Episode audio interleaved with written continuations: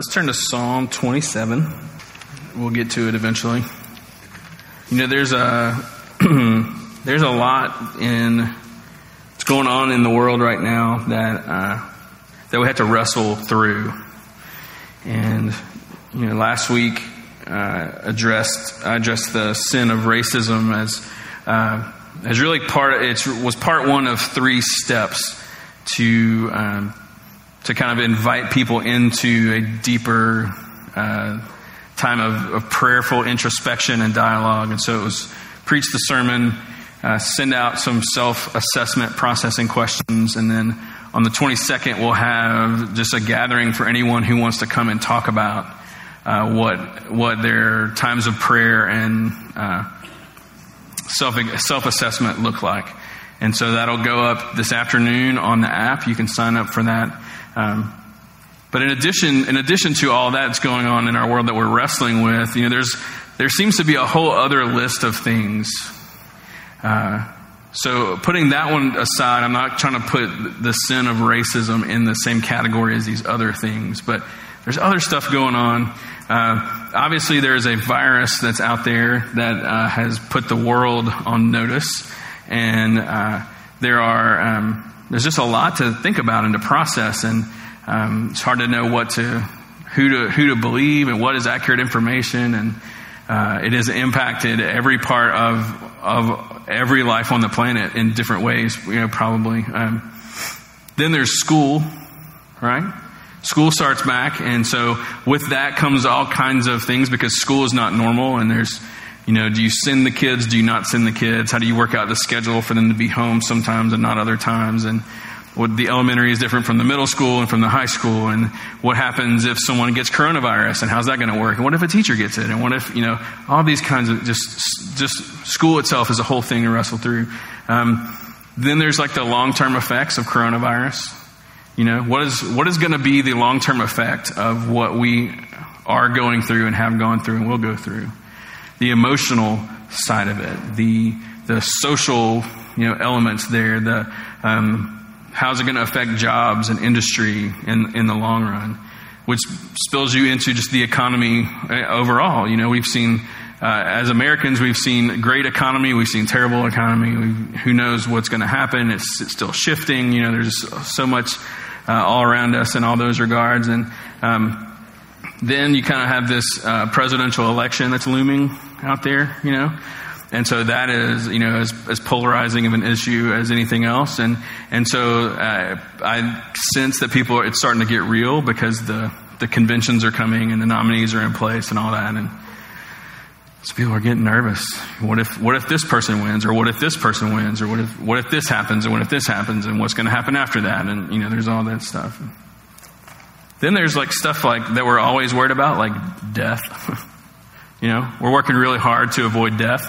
Um, it's something that uh, has, we just go to great lengths to avoid that whole thing.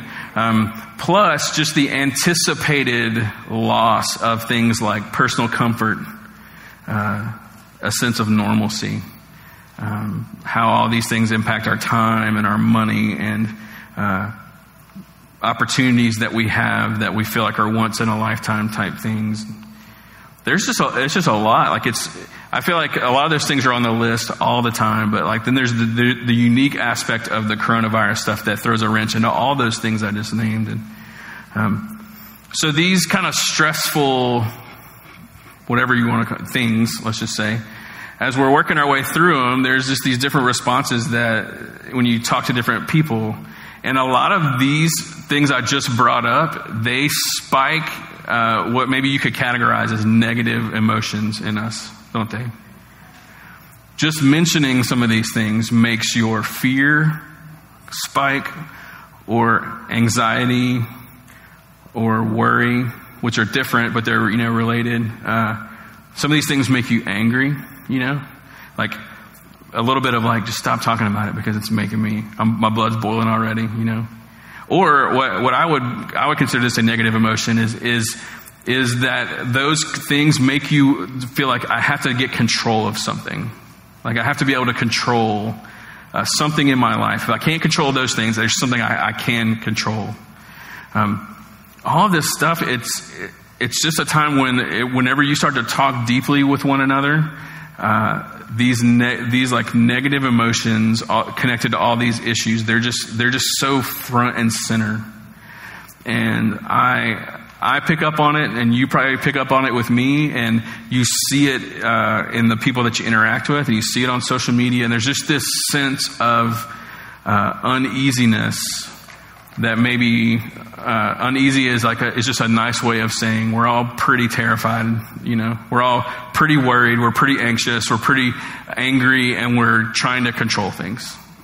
And uh,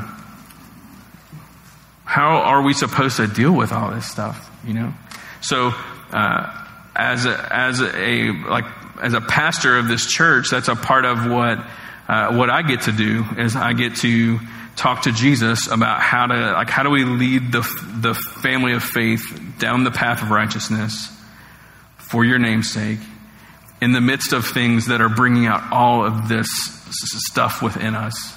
All these things that um, that we don't want you know? No one is signing up for more anger or more fear or more anxiety nobody is and in the last few months uh, just me, myself, going through all these things and talking with others and trying to figure it out, there's this word that keeps coming up.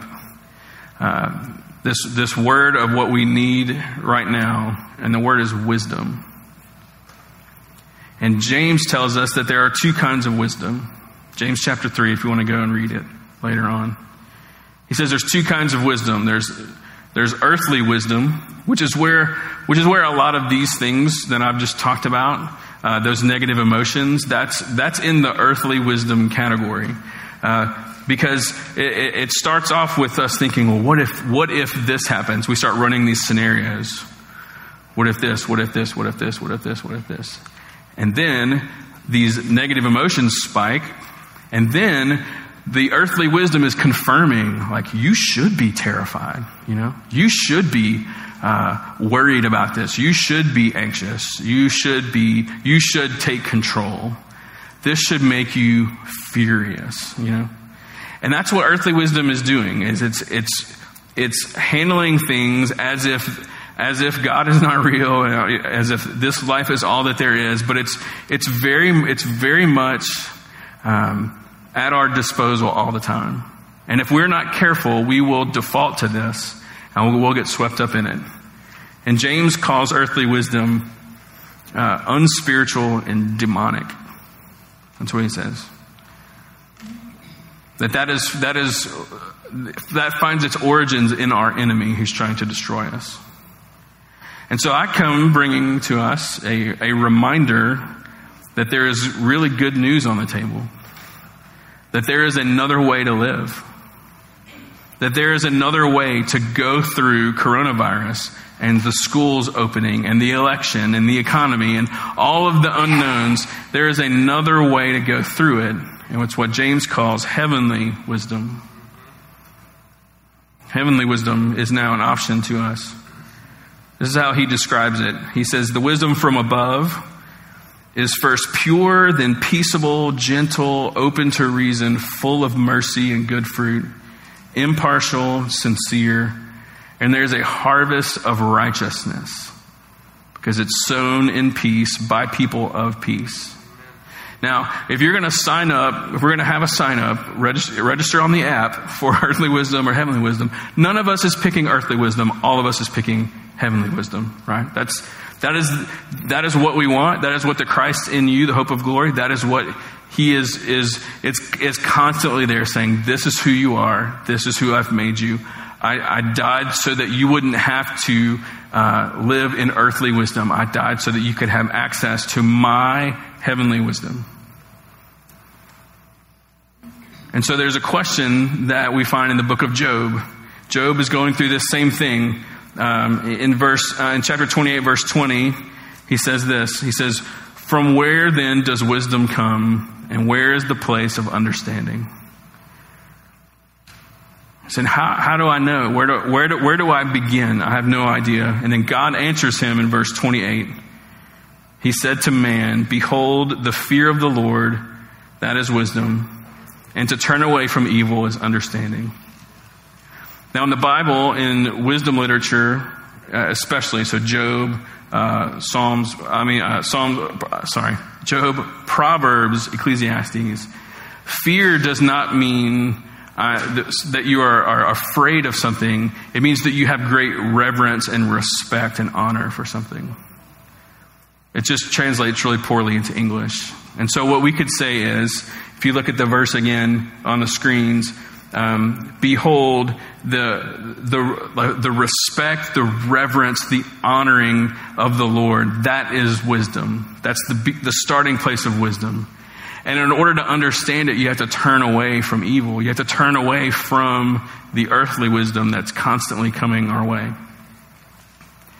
So I want to give you two, uh, two sides of a coin that will maybe help with this. One is a, is a theological concept that will help us uh, reconnect with heavenly wisdom if, if you've detached from it. So I don't bring this making assumptions or trying to say that everyone here is operating in earthly wisdom. I don't believe that that's true. I know it's not true because I've I've talked with a lot of you about different things. So I'm here not only to address those who who have like maybe got swept up in earthly wisdom, but even the ones in heavenly wisdom. It, if you're not careful, it's very easy to uh, relapse, so to speak. And so this might meet you where you are, it might meet you where you're headed, or however that is. Two sides of the same coin. The first, the first is this theological concept um, that uh, has been reduced down to uh, the immanence and the transcendence of God. That God is immanent and He is transcendent. So uh, let me start with, with transcendence. A very quick, like super quick rundown of transcendence. If you want a, a summary idea, it's the fact that God is holy. He is holy. Um, he is exalted above and beyond us. He is, he is unlike his creation in his, in his essence. He's distinct from creation. So we are made in his image, but we are not the same as him. He's not the same as us. Um, some of these distinctions are, here's a quick list. Uh, he has no beginning and no end, so he's infinite. He's absolutely powerful. He knows everything. He can be everywhere at one time. He never changes. He's totally pure and totally just, absolutely loving and compassionate. He spoke the world into existence and cre- he created everything that exists. Um, those are all things that are uniquely his. Um, you can see this in Romans 11 and Psalm 9, but here's Isaiah 55, verse 9. For as the heavens are higher than the earth, so are my ways higher than your ways, and my thoughts your thoughts. That's where uh, one of the many passages where we get this from. And so God is holy in that he is completely set apart and other. He's completely other than his creation. So here, so the idea that he transcends means like he goes above and beyond and he's different. He's, he's bigger than all these things. So he transcends coronavirus. He transcends presidential elections. He, pre- he transcends economic ups and downs. He transcends uh, bad reports from the doctor. Here, anything I could list, I mean, I could just sit here forever and list things that he transcends. He's above it all. Then, at the same time, the scriptures tell us that God is immanent. Immanent meaning near, close. Uh, so, if transcendence is God is holy, then uh, immanence is God is love. That's love. And um, he's lovingly near to his creation. We see it in Revelation 21, Deuteronomy 4, all, all throughout the Bible, really. Here's one of the more famous ones uh, John 3, verse 16. God so loved the world that he gave his only Son. Whoever believes in him should not perish but have eternal life. That this transcendent God loves the world so much that he would come here in person and die so that we could eternally be with him. Um, so, uh, John Frame, who's a theologian, he says this. He says, in general, to say that uh, God's transcendent is to say he's exalted above and beyond us. To say that God is immanent is to say he is present in time and space and that he is near to us. N.T. Wright says that this, this allows us to speak simultaneously of God's sovereign supremacy and his intimate presence, his unapproachable holiness, and his self giving, compassionate love. These are things that they seem to go against one another, but they, uh, and they do in our world, right? Really powerful people are not accessible, you know.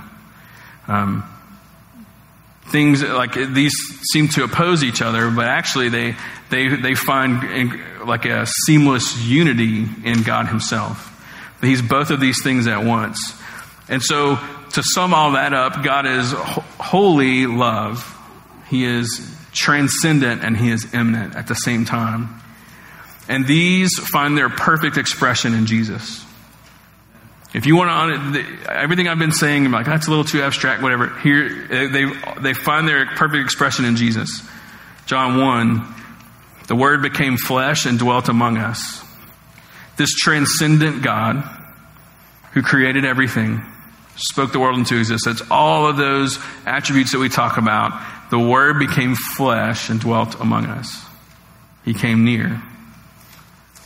Advent is not very far away, even though it seems like it might be. And that's what we're talking about the immanence and the transcendence of God. Word became flesh and dwelt among us, and we have seen His glory. We've seen His transcendence.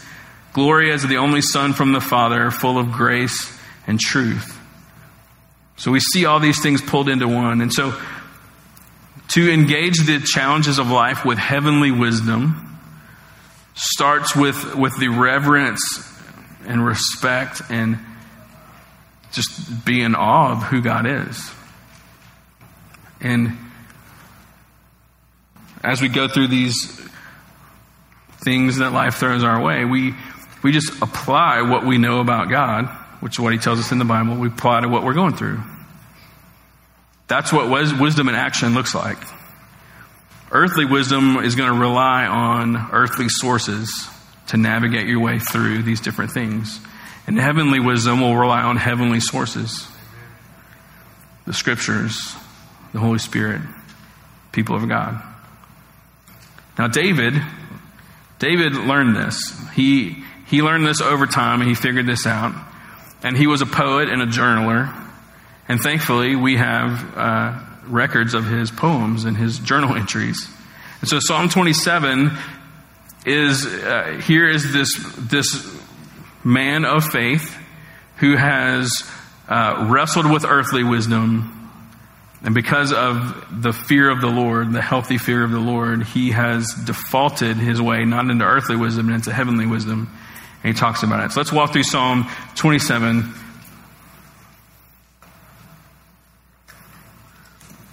We'll go a little bit at a time. I know it seems like, we're going to be here forever. We probably won't.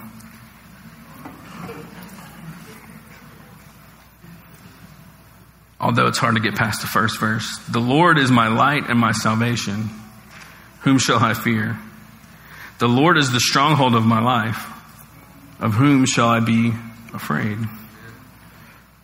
I mean, what a, what a perspective, you know? Holy love is my light and my salvation and my stronghold. The transcendent, immanent God is the one who is lighting up the darkness. He is the one who is, is saving me, has saved me, is saving me, will save me. Why in the world would I be a. There's nothing that can make me afraid. It's incredible. What's to fear when holy love is shepherding and overseeing our souls? Verse 2 When evildoers assail me to eat up my flesh, my adversaries and foes, it's they who stumble and fall. Verse 3 Though an army encamp against me, my heart shall not fear. Though war rise against me, yet I will be confident. What, a part of what we, he's getting at here is he's realized that every evil thing will ultimately destroy itself. It does. It just destroys itself. We see it happening all the time. Evil is a destroyer. He's like, okay, so the armies are coming at me. Well, they're the ones that actually stumble and fall. My enemies, yep, it, it ends up being on them. And you have to look at, at the end, look at the second part of verse 3. The war arise against me, yet I will be confident. Yet, if I get coronavirus, I will be confident. What does confident mean? With fidelity, with faith. If I get coronavirus, I'm going to be fine. If I lose my job, I'm going to be fine. If that candidate wins the election, I'm going to be fine. If my 401k goes super high through the roof or it completely bottoms out, I'm going to be okay. I mean, fill in the blank, you know, in your own life. Whatever it is that you are fearing and stressing about and worrying about and trying to take control of, if your worst fears come true, you're still going to be okay. That stuff can't harm us. God will still take care of you, even if you die. To live as Christ, to die as what? Gain. I mean, it's going to be okay. I know you're thinking, yeah, but what about this one, about this one, about this one, about this? I understand, I understand. I'm not trying to minimize that or sweep those things under the rug or act like we don't go through difficult, painful things. I know that we do. I've gone through my own stuff, you know. I, I get it. And I'm not minimizing that. I'm just saying there is, there is another way to look at it. Um, let's keep going. Verse 4. One thing I've asked of the Lord that I'll seek after, that I may dwell in the house of the Lord all the days of my life, to gaze upon the beauty of the Lord and to inquire in his temple. For he will hide me in his shelter in the day of trouble. He'll conceal me under the cover of his tent. He'll lift me high upon a rock. And now my head shall be lifted up above my enemies and all around me, and I will offer in his tent sacrifices with shouts of joy. I will sing and make melody to the Lord. So he's kind of laid this, laid this foundation the Lord is my light and my salvation. I have nothing to be afraid of. No matter what comes my way, I will live with faith. I will live with confidence. And then he kind of goes into this, this stretch where he's, it seems like he is showing us the like actual like tactical disciplines and things he has practiced that keep him connected to heavenly wisdom. Um, here are, here are some of the things that he brings out in those three verses. Uh, dwell in the house of the Lord, which doesn't mean like the church house. You know, like it always bothers me when people call like the church building the house of the Lord. Um, but in his day, that was that was pre Holy Spirit is is dwelling within us. It's a pre a bunch of stuff. And so, uh, in his day, there was like an actual place that you would go to be in the presence of God. And so, what he's really getting at is not really the house, it's about being in the presence of God. Like your mind and heart are intentionally present, realizing that God is present with me. Um, to gaze upon his beauty. To have that sense of awe who God is and from who He is, what He has done. Uh, just to be stunned again, you know. To inquire in His temple. I think I think that means like that's prayer, right? You're asking, you're inquiring. It says that he will offer sacrifices. It takes a lot of forms. Um, time as a sacrifice, you know, money, sacrifice, uh, obedience. It's better than sacrifice. It's a form of sacrifice. So, so, but there, there is a like I'm, I'm going to, uh, I'm willing to do without in order to give to you so you can do with. It says, I'll sing and make melody. Uh, the like biblically, the people of God, like they're like music is a part of that. Singing is a part of that. And you might not feel like you have the best voice in the world, and that's that's fine. Um, it doesn't really matter to the Lord. Uh, but sometimes, you know, like you know, sometimes like like you want to sing, and other times you just need to be around other people that are singing. I mean, all of these things are are qualities of the gathering of the saints. You know, so we have to meet together. It's part of why the why it was so suffocating to not be able to meet together and do some of these things. And uh, un, until like the um, the like coronavirus situation gets like a little more stable and everything, there's folks who will not be able to come and meet with us. Uh, and hopefully they're watching by live stream. It's a part of why why the investment went into being able to continue to do that. Um, and so I know that if you're unable to be here, there's a, there's a part of you that's aching, you know, to do that, and we will do it again. Like it'll it'll happen.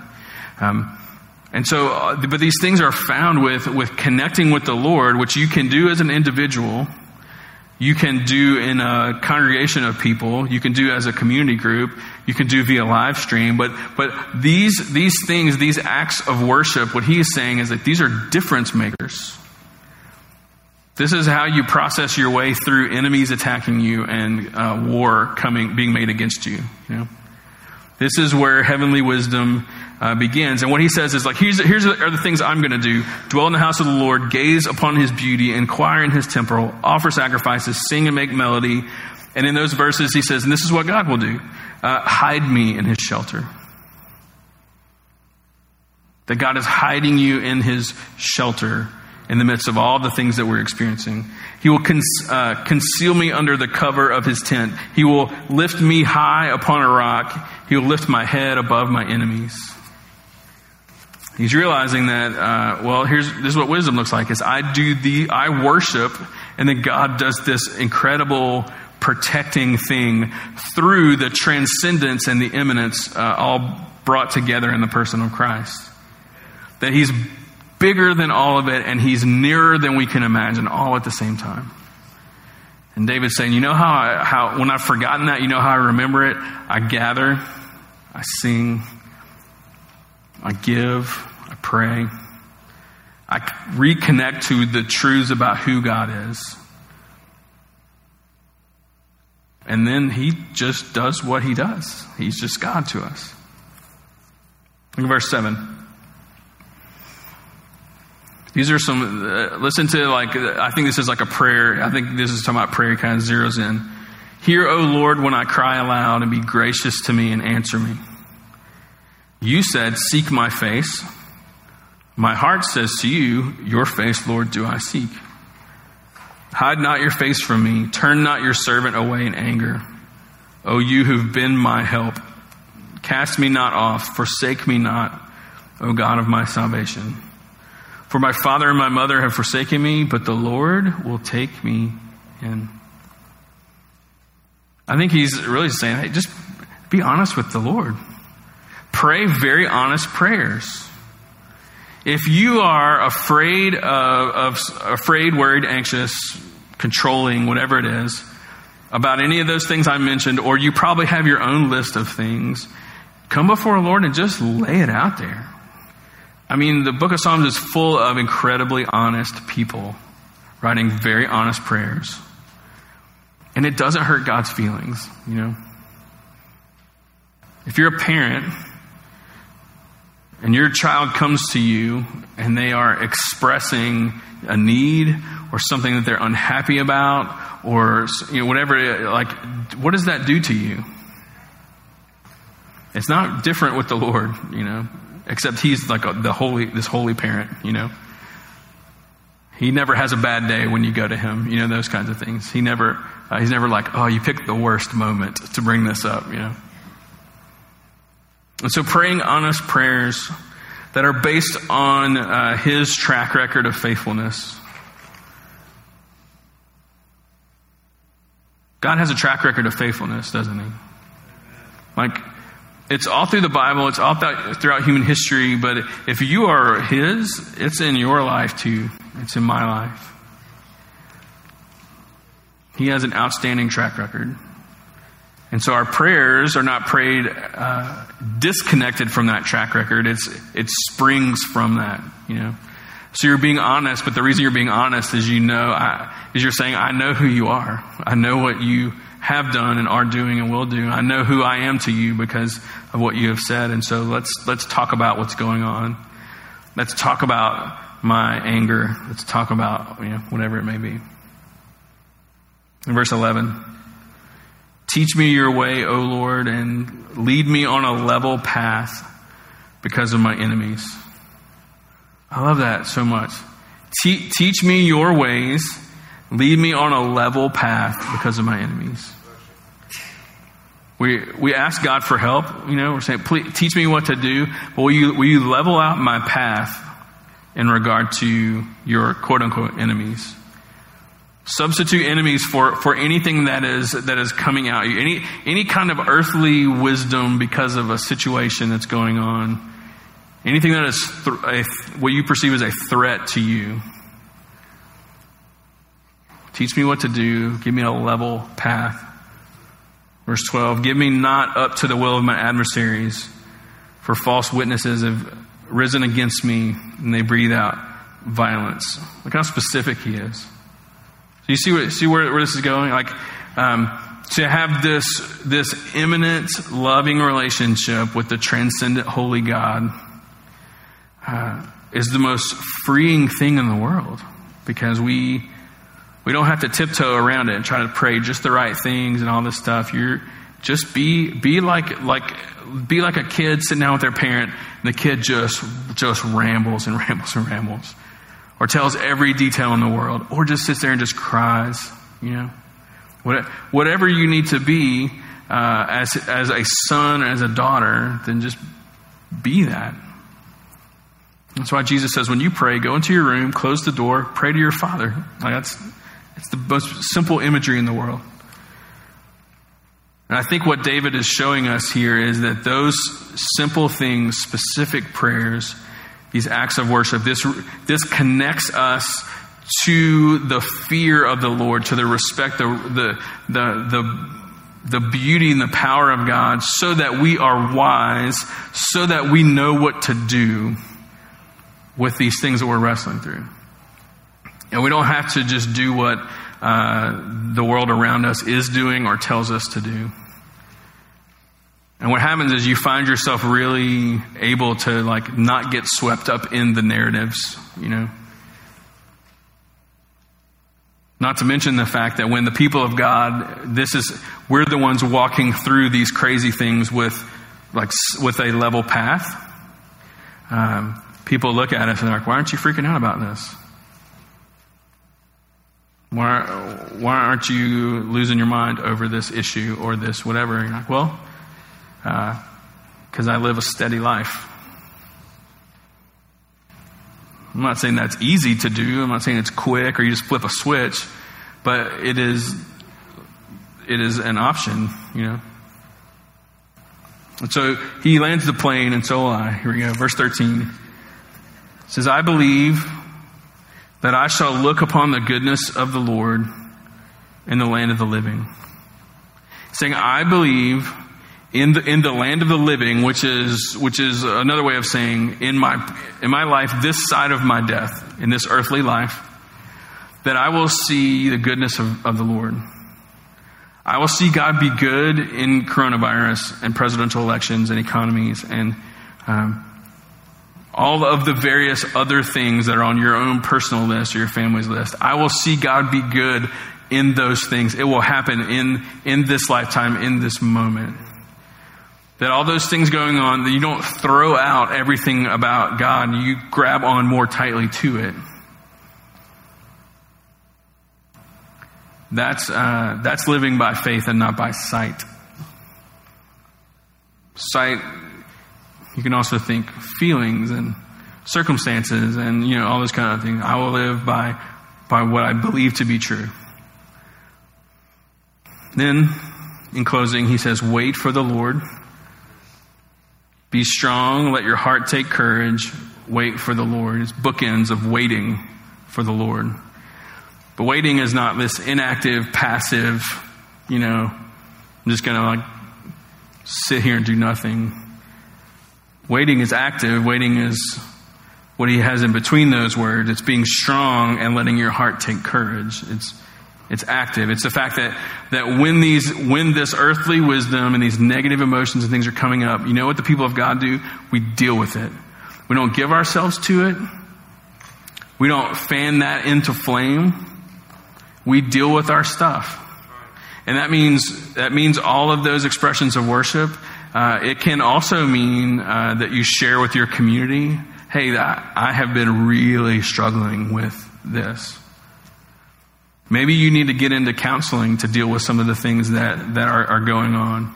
Uh, if, if, if you haven't picked up on Living Hope being pro counseling, then Living Hope is pro counseling very much. It's in our budget to help people go to counseling. Like there's like money there to do that.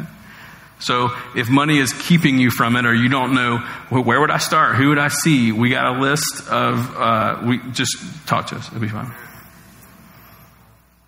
can look like a number of different things. But the beginning of all of this is recognizing the, the incredible, holy, loving God who is w- with us and in it with us as we walk down the path of righteousness.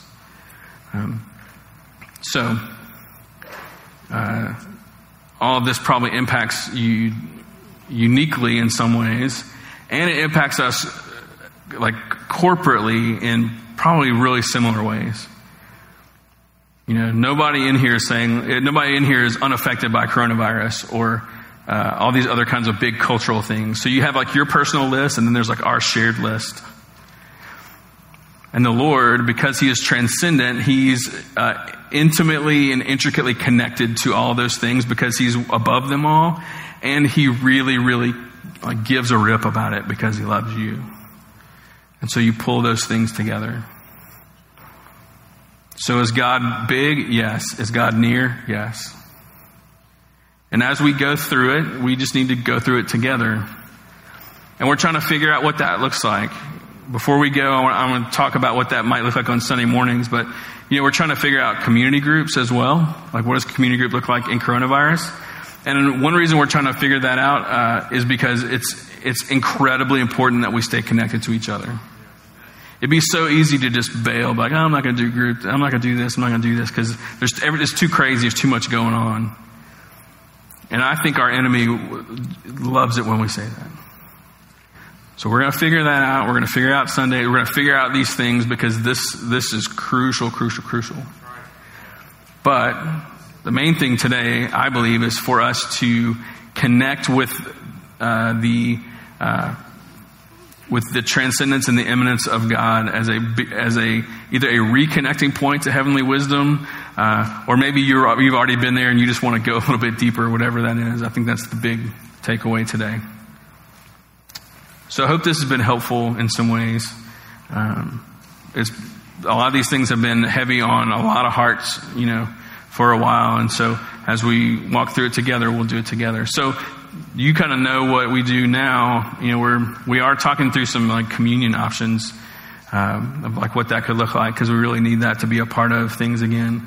Um, but uh, we can still like do some of these things that David says he, that he does here.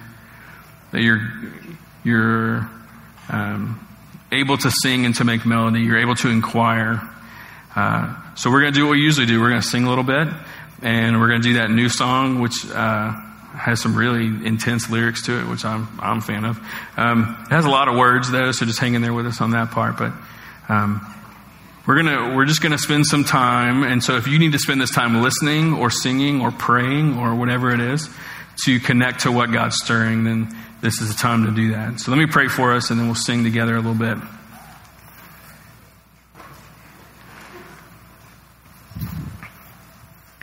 Lord, I'm uh, so thankful for um, just for all the ways that you take care of us and